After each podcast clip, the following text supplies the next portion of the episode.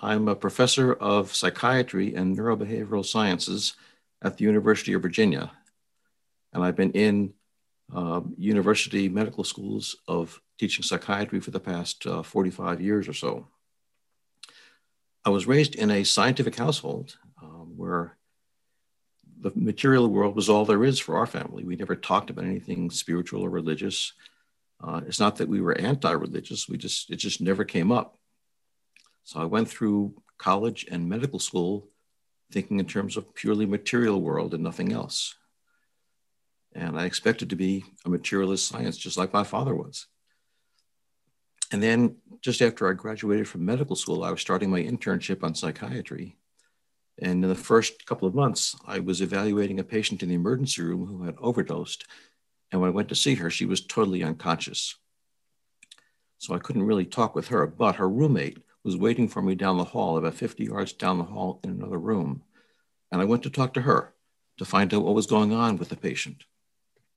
I talked to her for 20 or 30 minutes and then sent her home and went back to check on the patient, and she was still unconscious. I ascertained that she was going to be admitted to the intensive care unit overnight because she had an irregular heartbeat and went back to see her in the morning. When I came back the next day, uh, she was awake, but very, very drowsy, barely awake at all. I had to uh, call her name and, and jostle her a little to get her to open an eye. And I said, I'm Dr. Greyson. And she said, I know who you are. I remember you from last night. And that kind of startled me because, as far as I could tell, she was out cold the night before.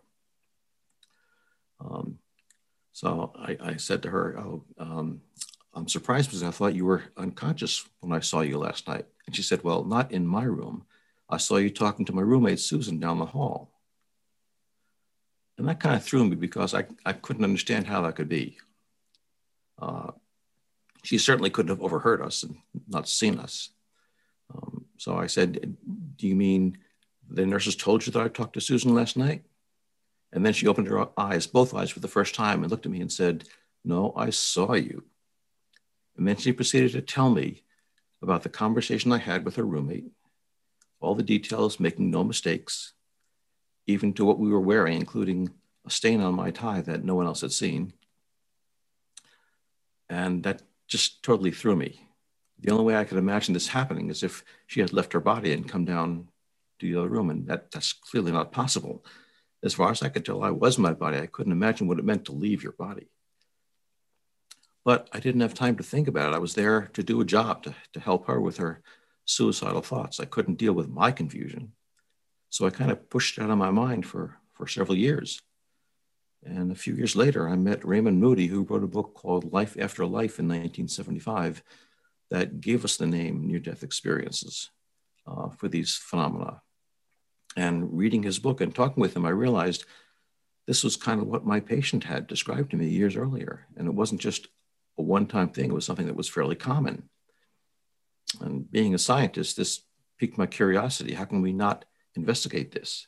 It's something we can't explain, and yet it's there, it happens. So I'm now 50 years later, still trying to understand what this is and how it happens. And I'm sure with this kind of phenomena with, and your background as in material science, it was a big shock to experience what you were experiencing and to try to explain it. Yeah, I, I could not explain it, but I couldn't accept that there was a non-physical part of us. So I, I figured there must be some trick she was playing. I don't know how she did it. And then over the years, um, I met more and more people who described these near death experiences um, and who had more of a full fledged experience. I didn't have time to really ask her about the different aspects of a near death experience. I didn't know to ask at that time. All I knew was that she claimed to have left her body and seen things elsewhere. But other people I talked to mentioned things like leaving their bodies, going through a tunnel, going to another realm of light, with uh, pervaded with love and seeing deceased loved ones, reviewing their lives, and so forth. And there were enough consistencies in their reports from one person to another that I started to study how can this be? What's causing this? A materialistic scientist myself, I couldn't accept it at first. And it wasn't until I was overwhelmed by the amount of the data that I started taking it seriously. And I think most scientists are not yet aware of all the data there are You know, when we first started doing this research um, back in the early 1980s, very few doctors, if any, had heard about these things. And when we would talk about it at medical conferences, there would be a polite silence in the room. And now, when we talk about it, there are usually several, usually several doctors in the audience who will stand up and tell about their near-death experiences. So everybody knows about it now, and there's still a lot of controversy about what causes it, and still a lot of people who won't accept that there's anything non-material about this. But I think there are enough questions now that we need to look at all different possibilities. Yes, I would agree absolutely, and it's a definition of, of science itself to really take into account all different possibilities and where the evidence falls in terms of which is more the parsimonious explanation. Um, I know there are a lot of people that will deny there's anything physical happening, and they usually bring up things such as, uh, especially with researchers, confirmation bias and things like that. Which you know, right. confirmation bias is, yeah. Um, which is why I, I, really admire the way you do things because you look at things from both sides every time.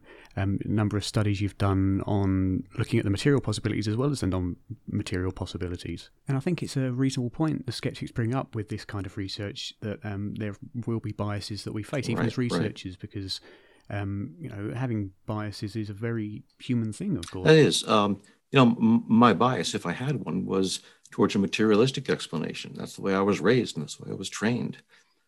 And it was only when I kept pursuing one materialistic explanation after another and finding the data contradict them all that I thought started thinking more and more in terms of some type of non-materialistic explanation, which is still hard for me to get my head around.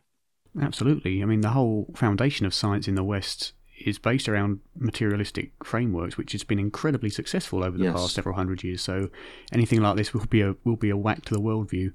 Um, so there are many materialistic explanations to near-death experiences which seem reasonable, perfectly sure. reasonable on the on the surface of things. Um, what kind of explanation have you seen that has been used to fit this this phenomena? Well, the most obvious um, explanation is that as you're dying or approaching death, you're getting less oxygen to the brain, your brain doesn't function as well.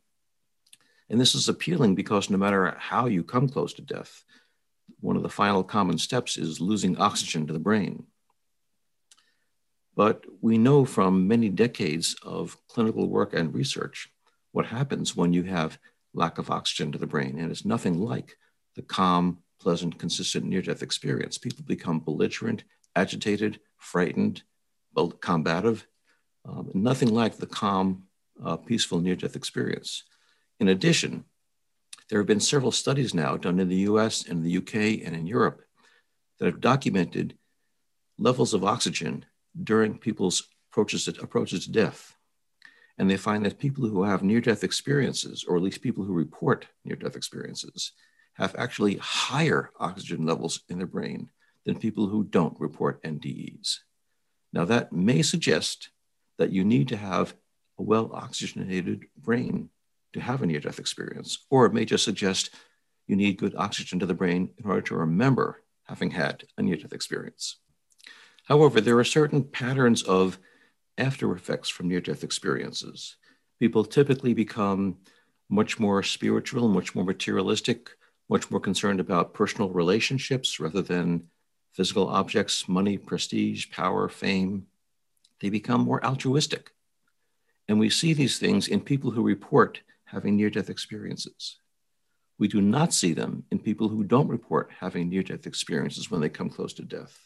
So that leads us to suspect that they didn't actually have a near death experience if they didn't report the typical after effects. Yes. And uh, during your work, you developed um, a certain scale, didn't you, to um, to determine the level of a death experience, which is, of course, now known as the Greyson scale. Um, did you find that you had a lot of difficulty getting your own scale and the research itself into the mainstream? Because I read in, in your book after that you did have some, you did face some issues from um, professors or universities in getting your research done. Well, I've had some difficulty throughout the years of getting um, this work accepted by the mainstream, uh, but um, that scale that I developed was published in one of the major um, standard psychiatric journals, and most of my work has been published in mainstream medical and psychiatric journals. So I have not had any trouble there. I found that even if it's a very controversial topic, if the research is well done, then it will get published in the best journals. So, what would you say to those um, who who have said that the near-death experience science is all subjective and therefore isn't really of any evidential value because no objective um, research has been done on the phenomena, which I've heard from many different places? Well, there has been, in fact, a lot of objective research done with near-death experiences. Obviously, you can't do experiments where you randomly assign people to have a near-death experience or not, and you can't keep people blind as to whether they've had a near-death experience or not. They know when they've had it. Um, so you can't do a controlled experiment with NDEs, near-death experiences. But there are lots of areas of science where you can't control the variables and you can't do a controlled experiment. You can't control the stars when you're studying astronomy. You can't control fossils when you're studying paleontology. But these are accepted as science. It's the same way with the study of consciousness or near death experiences. We can't control all the variables, but that doesn't mean we can't do rigorous scientific research. Yes, indeed. One very common criticism on near death experience research is that, um, well, people state that the evidence that's provided is anecdotal and therefore is not um, of very strong evidential value. What would you say to those who, who say that because research is anecdotal in nature, that it's not valuable? Well, I, I would say look at the history of science everything we know scientifically started with anecdotes, which just means observations of what's out there. And from collections of anecdotes, you find patterns that you can then do studies on. And we're at that stage now where we're collecting anecdotes and finding the, the patterns in these anecdotes for near death experiences, and then designing experiments to test those, those hypotheses based on the patterns. Even though a lot of the stories we hear are, quote, anecdotes, they are often corroborated by independent witnesses. For example, we have many cases of people who claim to leave their bodies and see things, sometimes very unexpected things they couldn't have guessed from an out of body perspective when they were demonstrably unconscious. And yet, when we talk to other people who are around, doctors and nurses in the operating room, for example, they validate that these descriptions the patients gave were absolutely accurate. And that takes it beyond the range of just being an unconfirmed anecdote. Yes, I would agree. And certainly the works of um, the book The Self Does Not Die by Titus Rivas, Anny Dirven, and um, Rudolf Smit display many cases of third party, uh, what's called veridical perception, as you know. But, um, and a lot of them seem to take place at a point when the brain is not functioning, where it, it shouldn't be functioning enough to produce consciousness. Although, whenever I bring up this point to skeptical people I know, they say, well, this has, has never actually happened. Nobody's ever actually had veridical perception while we knew the brain wasn't working. So, uh, do you know of any documented, verified cases of this actually taking place during this time? Uh, there actually was one case like that. It was the case of Pam Reynolds, who had the blood completely drained from her body um, to correct an aneurysm, that's a, a blood vessel ballooning in her brain, deep in the base of her brain and she needed her body to be cooled down to 60 degrees Fahrenheit for about an hour so they could do this operation. And they had to drain all the blood out of her body so the aneurysm wouldn't burst. And during that time, she had no brain waves. There was no metabolism going on in her brain because she didn't have any blood or oxygen going to her brain. She had molded speakers in her ears blasting loud signs, and they measured the brain waves that until there was no response at all to these loud sounds being blasted at her. So clearly she had no brain function during that time, yet she had what she says was the most vivid experience of her life, in which she saw things in the operating room, saw deceased loved ones, and so forth. Now, we don't usually have measurements of brain waves like we did in that case, because when you're having a heart attack or some other near death event, you don't have the EEG hookups to your brain going on. And it takes quite a while to hook those up. So no one's going to do that during a near death crisis. However, yeah, so we don't know exactly what the brain's doing at that time. But we do know what happens physiologically to the brain during a cardiac arrest. And in a matter of four or five seconds, the brain waves start to shut down. Within 20 seconds at the most, there is total flattening of the brain waves, no measurable brain activity. And yet people report vivid near death experiences under those conditions. These are not experiments, but these are clinical observations we're talking about. You can't repeat this event. And in fact, it is not uncorroborated. The surgeon who performed the surgery on Pam Reynolds said, frankly, he has no explanation for how that could possibly be. There's no way she could materially understand these things that happened to her, and yet she did. Actually, there has been another study of this same type of procedure. It's called hypothermic circulatory arrest, where all the blood is drained and your body is cooled down. Um, a neurophysiologist, uh, uh, uh Dr. Mario Beauregard, who was then at the Montreal Psychiatric Institute, collected several of these cases, and he found three other cases like Pam Reynolds who reported near death experiences during this procedure. So hers not the only one. Right. And I'm sure you know of the um, the skeptic Dr. Gerald Woerlee, the anesthesiologist. Oh yes. Uh, yes. He has extensively looked at the Pam Reynolds case and has come up with several um, different explanations for various parts, um, saying, for instance, that the veridical perception didn't take place while her brain was actually, you know, not functioning while it was under burst suppression. Um, and there have, of course, been other other people who have brought this case up, as it's a very popular popular case for this kind of subject, and they've um, contended that the perceptions that she took that she that she saw were possible in physical terms. So I'm just wondering, um, looking at Dr. Woerlee's arguments and those of others such as um, Keith Augustine and I'm sure Susan Blackmore's had a part in it. Um, I'm not sure if that's the case, but um, have there been any reasonable physical explanations for this case? Uh, there is not. Um, I, am familiar with Dr. Woerlee's uh, arguments. I, I, published, when I edited the Journal of Near Death Studies, I published a paper by him with these arguments and with, with other people arguing against him. Um, he makes a lot of arguments, but is not aware of all the facts of the case. He argues, for example, that the headphones that were supposed to be blocking out her, sat, her hearing was not adequate because he tried headphones on, he could still hear. But the point is not that they were blocking out sounds, but they were uh, projecting into her brain sounds that they were measuring the brain's response to. And it was when they stopped having any brain response at all to these sounds that were being projected into her brain that they decided she was unconscious. So it's not a matter of blocking out brain waves, it, uh, sounds. It was a matter of, of no longer responding to the sounds that were there. There are questions about when during the procedure uh, she describes all these things. But she describes it as a continuous process of consciousness, even while she was, her brain was not functioning throughout the whole procedure. She described things that she could not have guessed that she had not been told about the body and about the procedure, including a vivid description of the very unusual type of bone saw used to cut into her skull. And these were things that happened while she was totally unconscious. But I've got lots of other examples as well of people who were in deep anesthesia who saw and reported accurately very surprising things that the surgeons involved later corroborated. And I, will say again that even though Dr. Woerlee, who did not uh, know some of the facts about the case, is very skeptical of it, the doctors who were actually involved in that case are not at all.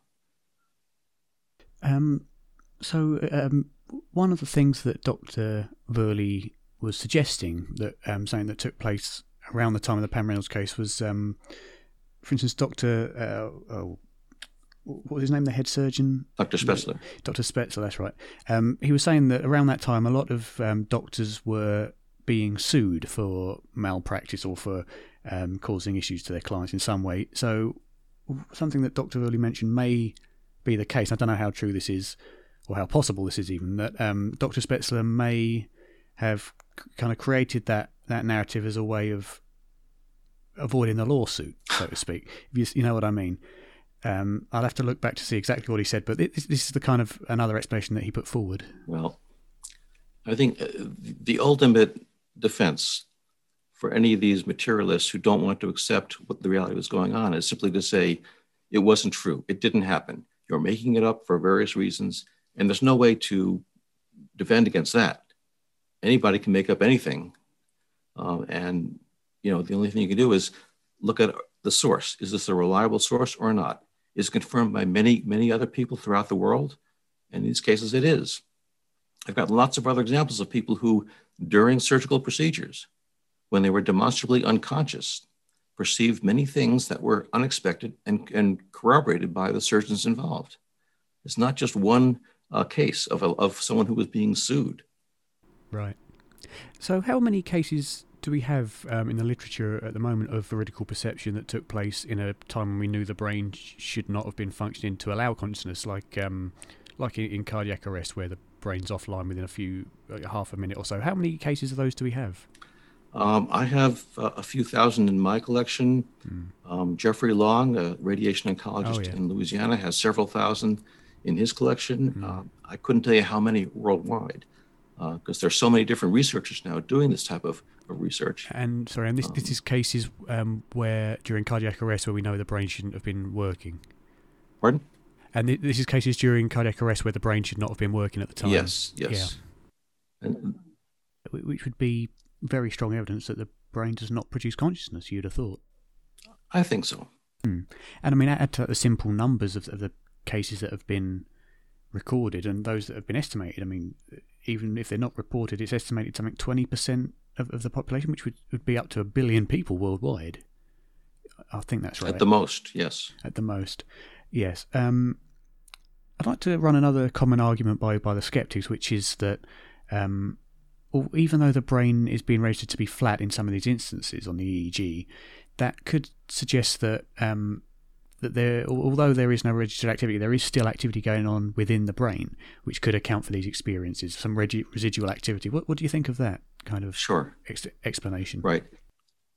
Well, the standard EEG measures sort of the surface uh, electrical activity. It's the cortex, the complicated part of the brain that is responsible for our thinking, our thoughts, our emotions.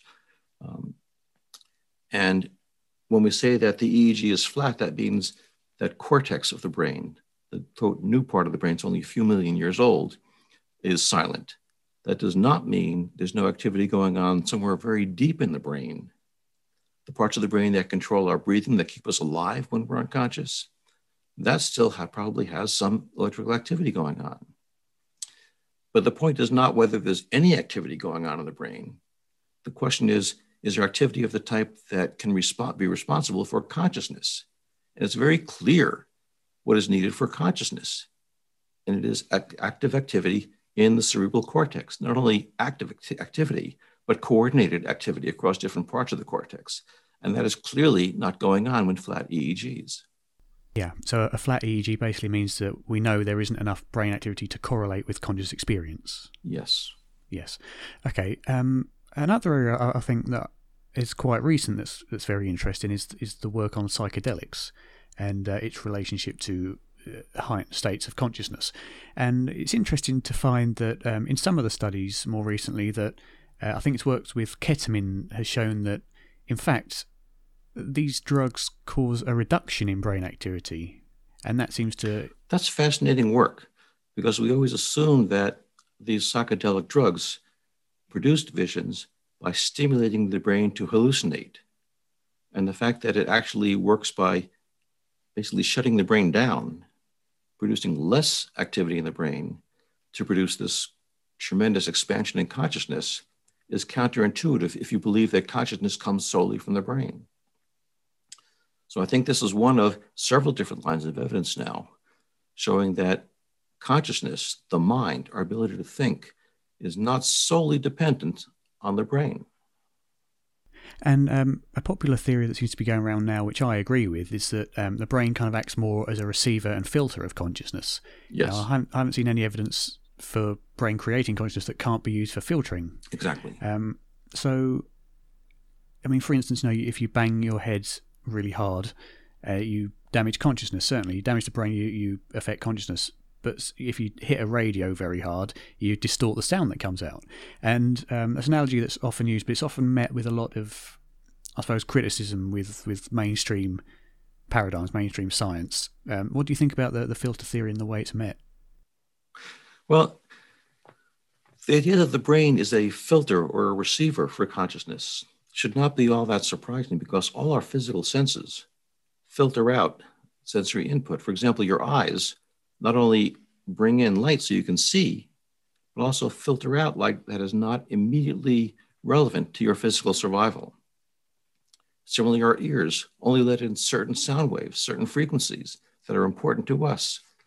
We know that dogs and cats hear lots of sounds we don't hear because they're not important to our survival.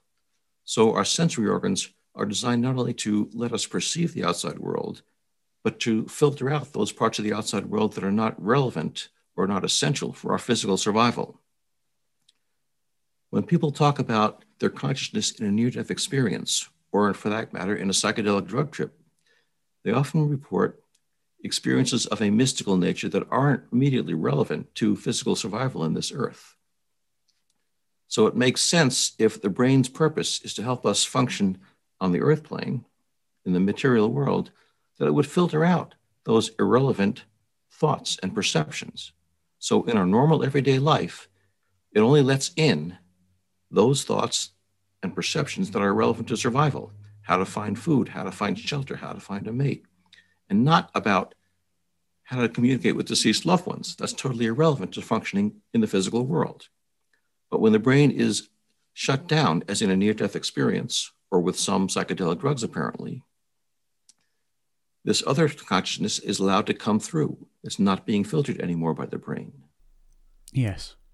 And um, I think one of the main arguments is that we don't have a mechanism for how this would work, so therefore we, we can't really uh, study it, I suppose, and, and use it further. But I argue that instead of trying to study this with main scientific ideas, we need to expand the science itself to include this. So, how do we expand science uh, in such a way that allows us to study this phenomena more effectively?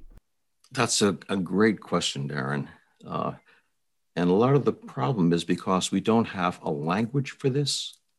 When you ask a near death experiencer what, what happened to them, um, they often start by saying, Well, there's, there are no words to describe it. I can't put it into words for you. And then we say, You know, great, that's fascinating. Tell me all about it. You know, so we force them to distort the experience by putting it into words. And we know they're talking in metaphors, they can't describe it re- realistically. So, for example, when I talk about the brain as a filter, that's a metaphor.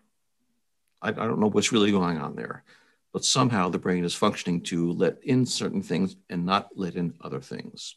So we use the filter as a, as a metaphor for that.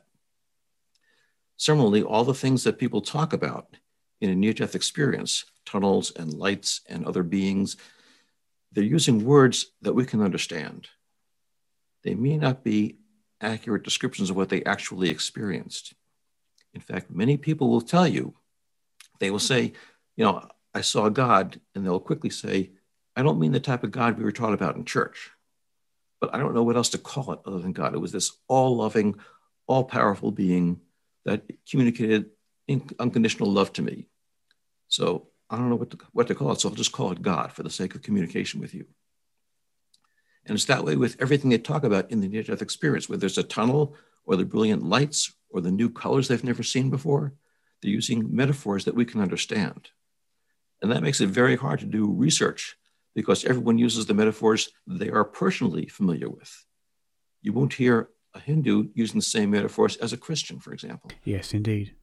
Um, another argument that came up, I believe, from Dr. Joel Woerlee was um, if if people, when they come out of their body, they report seeing things, hearing things, etc. Um, surely, in order to hear things, see things, we need some kind of physical apparatus to do it because, after all, you know, light and sound are physical um, manifestations of, of energy, I suppose you'd say, which are received by our physical sense organs. So, how can it be then that when we're out of body without sight, without eyes, without ears, without noses, whatever, um, how can it be that we can still gather sensory information as we understand it in physical? I mean, people come out of their body, they say, I saw a light, for instance. Well, how, how can somebody see a light without, you know what I mean, without, light going in through their eyes, t- hitting their retinas, and being, and whatever? So, how, how can we have similar experiences without the physical apparatus? That's a great question. And I don't think we have an answer for that. Um, but you're putting the question in materialistic terms, and that may not be where the answer has to has to come from. Um, you know, these people will say, "I heard this," but they'll also say it wasn't like hearing through my ears. I just became aware of it, and I don't know how to tell you about it other than say, "I heard this," or "This was told to me." Well, there wasn't a mouth there speaking to me. I just became aware of it. So I'm saying I was told this. I don't know how it happened. The same thing with vision. They will say, you know, I saw colors that I can't describe to you because I never saw them before on Earth. Are those light particles? We, we don't know. Yes.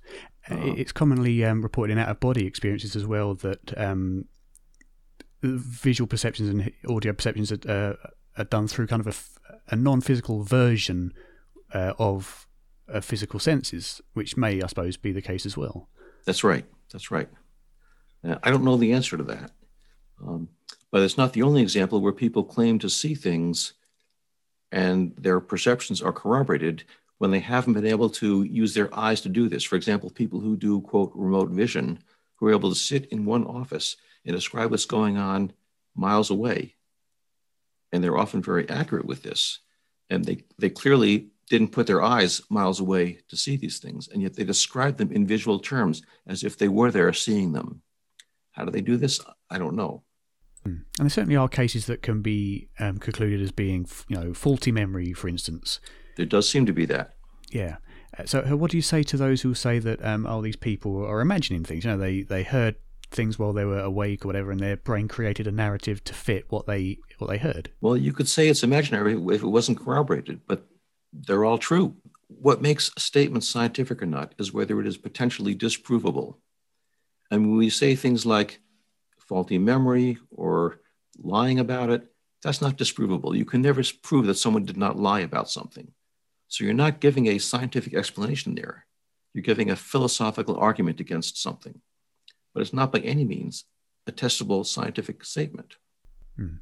Many have said that science is effectively the only honest way to approach learning about life and, and the universe and everything. Um, and things like philosophy are kind of second, uh, you know, the science's little brother, so to speak. What, what do you think about that kind of um, that kind of claim?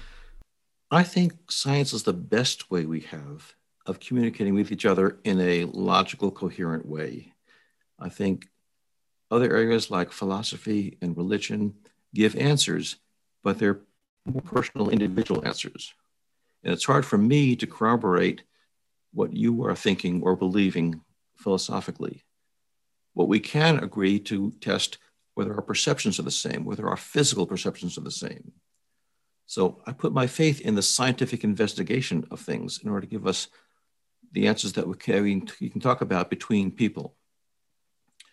I think we may need to expand what we think of as science right now, and that's certainly happened over the centuries. And I don't know whether the science that we have today in 2021 is adequate to explain all these phenomena. But we're constantly finding new tools, new ways of using scientific methods to explore these phenomena.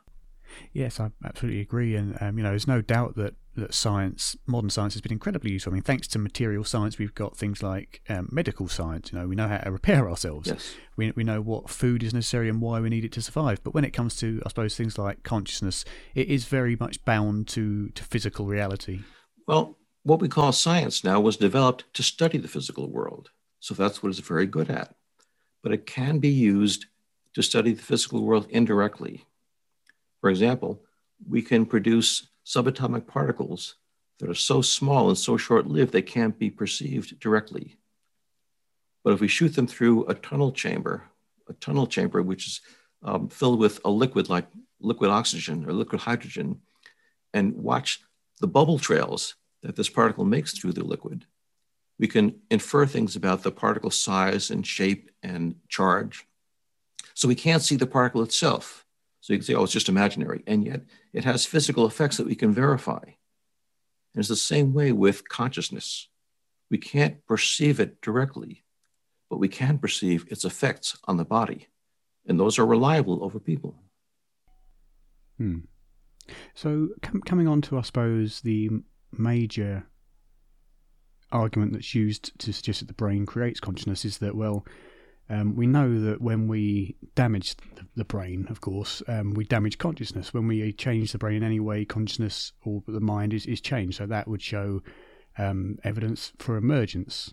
Uh, consciousness is produced by the brain. Well, you're confusing a few different things here. One is the evidence that affecting the brain will affect our consciousness. And there's no doubt that in everyday life, that's the that's case the case. When you get intoxicated, you don't think as clearly as you usually do when you have a brain tumor or get hit on the head, that affects your thinking. There's no question that that's true in everyday life. In everyday life, the brain and the mind seem to work together to produce our consciousness. But in extreme cases, like when the brain stops working and the mind does not stop working, that association seems to come apart. Let me give you one more example of this. In people who have advanced dementia, like Alzheimer's disease, and they have not been able to communicate or recognize family for years, they sometimes, in the last hours or days, sometimes before they die, become completely lucid again and can recognize family, carry on coherent conversations, and then they pass away. And there is no explanation in terms of medical science for how these people can regain consciousness when their brains have an irreversible brain disease. And yet it's well documented. Uh, there are some 80 cases that have been published in the medical literature, and there's active research going on at NIH right now uh, to study this. This called paradoxical uh, lucidity or terminal lucidity. Yes, that's a very, very interesting phenomenon. I think it's, it's a very strong um, evidence that the mind does exist beyond the brain. Um, I brought this up with a few people, a couple of, of more skeptical people like uh, Dr. Gerald Woerlee and um, and someone else, and the response that Dr. Woerlee gave was that it's, this could be somehow related to maybe pH changes in the brain, um, pH levels in the brain, um, and uh, the other person came up with a reasonable idea that seemed reasonable at the time that um, some of these could be caused by some kind of growth or, or malformation in the brain. And as the brain begins to de- degenerate, the um, the connections begin to ge- degenerate with Alzheimer's and various things. That um, in fact the the tumor degenerates as well, or that that begins to degenerate as well. And when it gets to a certain level of degeneration, that normal brain function is is returned because that tumor is no longer taking effect. What do you think about that kind of thing? But it's very clear that in Alzheimer's disease, it's an irreversible process. In most dementias, that's true. And the brain does not regenerate itself. There are no tumors to be shrunken. It's just a matter of the brain cells themselves degenerating and becoming less functional. So there is no medical way that they can be regenerated. We should also say that this terminal lucidity is observed in a wide variety of brain diseases. It is seen in tumors, it's also seen in uh, abscesses, in infections of the brain, in dementia, in a wide variety of, of irreversible brain diseases. Yes, and certainly, um, as I said before, in, in, those circumstances, you know, among taken alongside other evidences such as near-death experiences, veridical out-of-body perceptions, things like that, I think that um, terminal or, or, now paradoxical lucidity is, is perhaps one of the stronger lines of evidence that the brain is not creating consciousness. It is, and um, or at least that it's not dependent. That consciousness isn't dependent on the on the physical brain. If you know what I mean. Right. It's not completely dependent on the physical brain. Yeah. What it is, I have no idea. No, of, of course not, because it's it's beyond our right. ability to right. really yeah to really understand at the moment. Definitely. But that that as we say, you know, hopefully we'll be able to develop science to be able to yes. encompass that eventually. Um, so, I mean, moving on to a, a slightly different area now with near death experiences, they always seem to be the experience that people have near death seems to be very closely related to kind of their cultural background and what they'd what they'd expect to see, if you know what I mean. Uh, so uh, Christians, when they have near-death experiences, for instance, will see the being of light, and they'll say, "I saw, I saw Jesus," or a Hindu would say, "I saw." Uh, I'm showing my ignorance of the religions, but uh, Shiva, and you, you, know what? I, you know what I mean. Atheists will, will not see a deity as such, but they do often see uh, deceased relatives and, and, and things like that. What what do you? How do you interpret that kind of thing? Well, again, most people who have near-death experiences say that they are ineffable. There's no word to describe them. So they say, I'll have to use a convenient metaphor that you understand to tell you what happened. And many people all over the world will describe a warm, loving being of light and if you raise in a Christian family, you may say, that was Christ or that was God, because that's what you are taught to call it. But they often say, um, I don't mean the type of God that, that I was raised with. This is just, I don't know what else to call it. Whereas people who don't have that background will not use that word for it. And I actually know people who were not Christians who say, it looked like Jesus to me because they are familiar with the cultural metaphors of Jesus, but they say, no, I don't believe in that, but that's what it looked like to me. Let me give you an example that's not related to this being. Um, many people report going through a tunnel to get from this realm to the other world. And in Western cultures, where there are a lot of tunnels, that's a frequently used metaphor. But in countries where there are not a lot of structures like tunnels, they use other words like a cave or a well or the throat of a long flower. Um, one person that I interviewed who was a truck driver said that he felt he was sucked into a long tailpipe. So you use whatever cultural metaphors come to you most readily to describe what's happening to you. And that's what I think is behind the cross cultural differences in near death experiences. The basic phenomena are the same, but the way they describe it comes from their cultural metaphors. Hmm.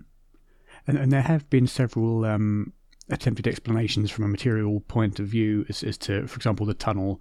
Um, I believe pr- proposed commonly by Susan Blackmore. Um, what, what, kind of explanations are offered for that kind of thing, and do they do they really work? Well, people have proposed explanations for the tunnel in terms of uh, progressive deterioration of the, of the retina, where the light is preserved mostly in the center and lost on the outside actually that's got nothing to do with what the tunnel is that I see people see in a near-death experience. They don't see a darkening of the periphery and a preservation of the center. They see a tunnel with all the structure of the tunnel that they expect, and they see outside the tunnel as well. So it's not at all like tunnel vision. In terms of seeing deceased loved ones, the most common uh, materialistic explanation for this is that it's a combination of expectation of what you think will happen at death and wishful thinking you want to be reunited with people. And that may, in fact, be the explanation for some apparent visions of deceased loved ones.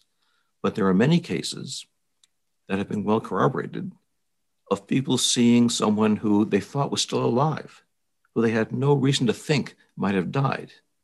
And they report seeing these people, and then later on, people find out that person had just died a few hours or a few days before the near death experience.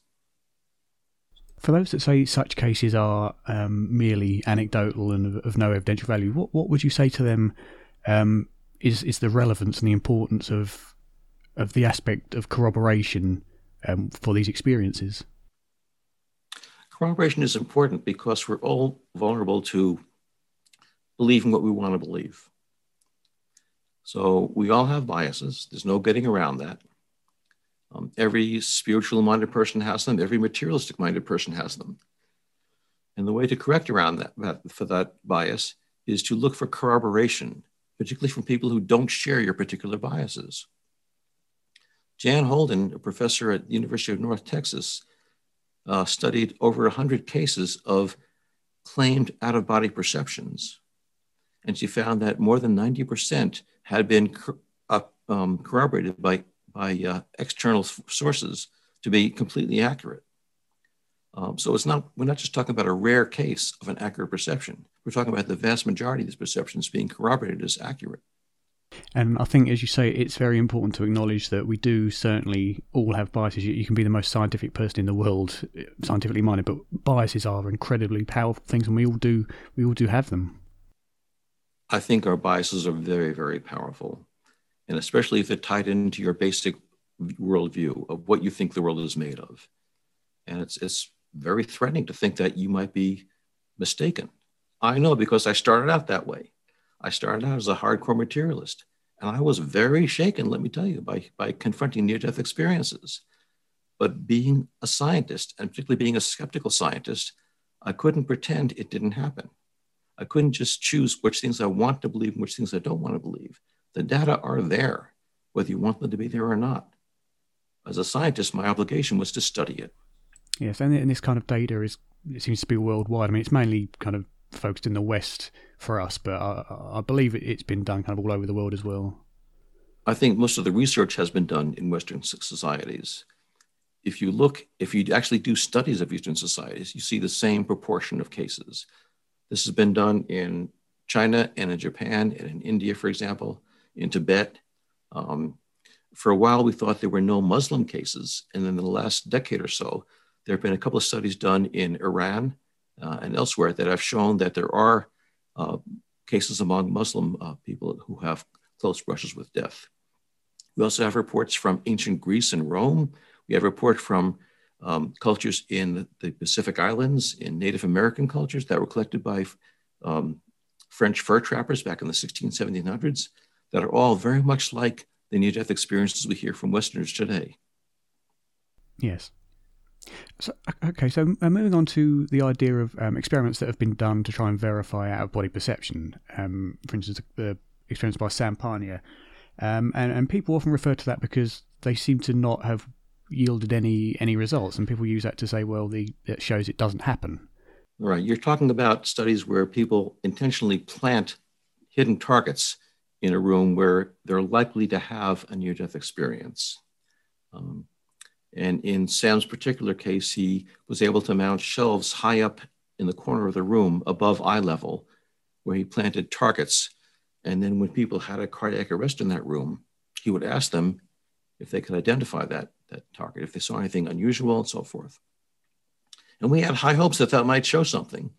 In fact, it did not.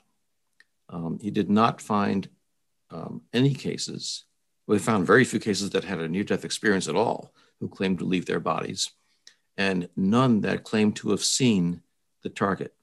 Now, if they had claimed to see it and described it incorrectly, I would take that as evidence against the accuracy of the near death experience. But he didn't find that. He found none of them described seeing a target at all. I was disappointed in that, but it wasn't persuasive. When I said, described that study to near death experiencers, they just laugh at it.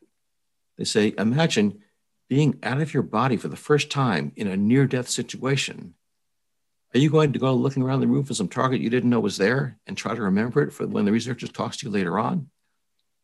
It will be comparable to you claiming that you had taken an airline, airline trip, and I doubt that you did. So I ask you, if you really took that trip, tell me, what was the name of the TSA agent who checked you in? He had it right on his, on his chest right there on a name tag. If you can't tell me, then obviously you didn't go.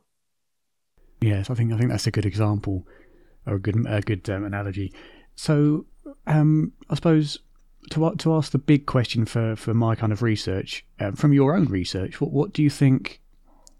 What you've studied implies about what happens to to us as individuals after physical death.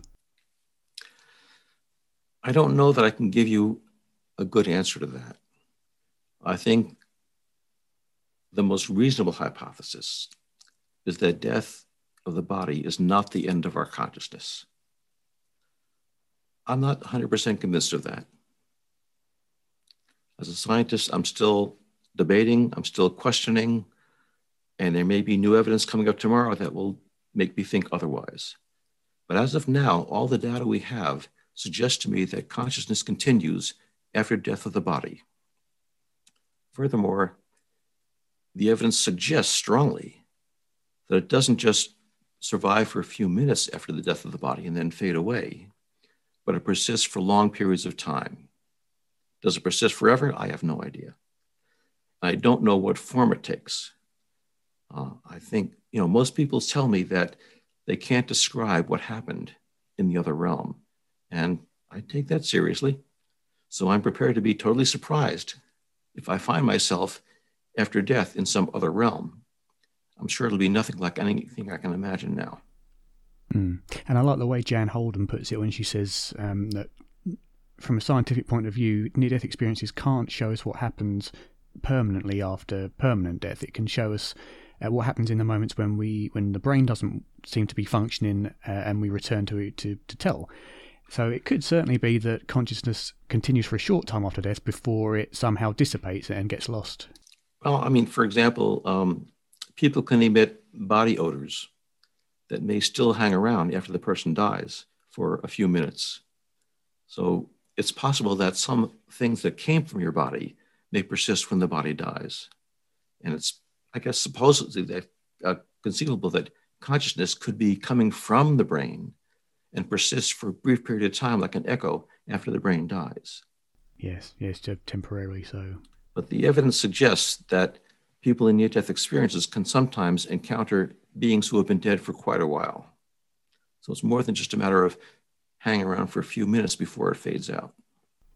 Yes, and, and especially if, if the deceased person gives them verified information that only the dead person and the near death experiencer knew, that shows that that must be a personality. Right, that's from, right. From the deceased person that's obviously lasted um, for possibly many years, depends how long they, they were they had been dead for, I suppose. Um, so, overall, from from your research, what do you find is the most compelling form of evidence that um, that consciousness can survive bodily bodily death? In your opinion, I think there are a number of things about the near death experience that strongly suggest that, and one is simply the reports of enhanced consciousness when the brain has stopped functioning as far as we can tell. Another line of evidence is the perceptions that are accurate and corroborated from apparently out of body perspective. And there's no way the brain can do that. People all sometimes see things that are at, at a distance from the body in another room, in another city, and they describe them accurately.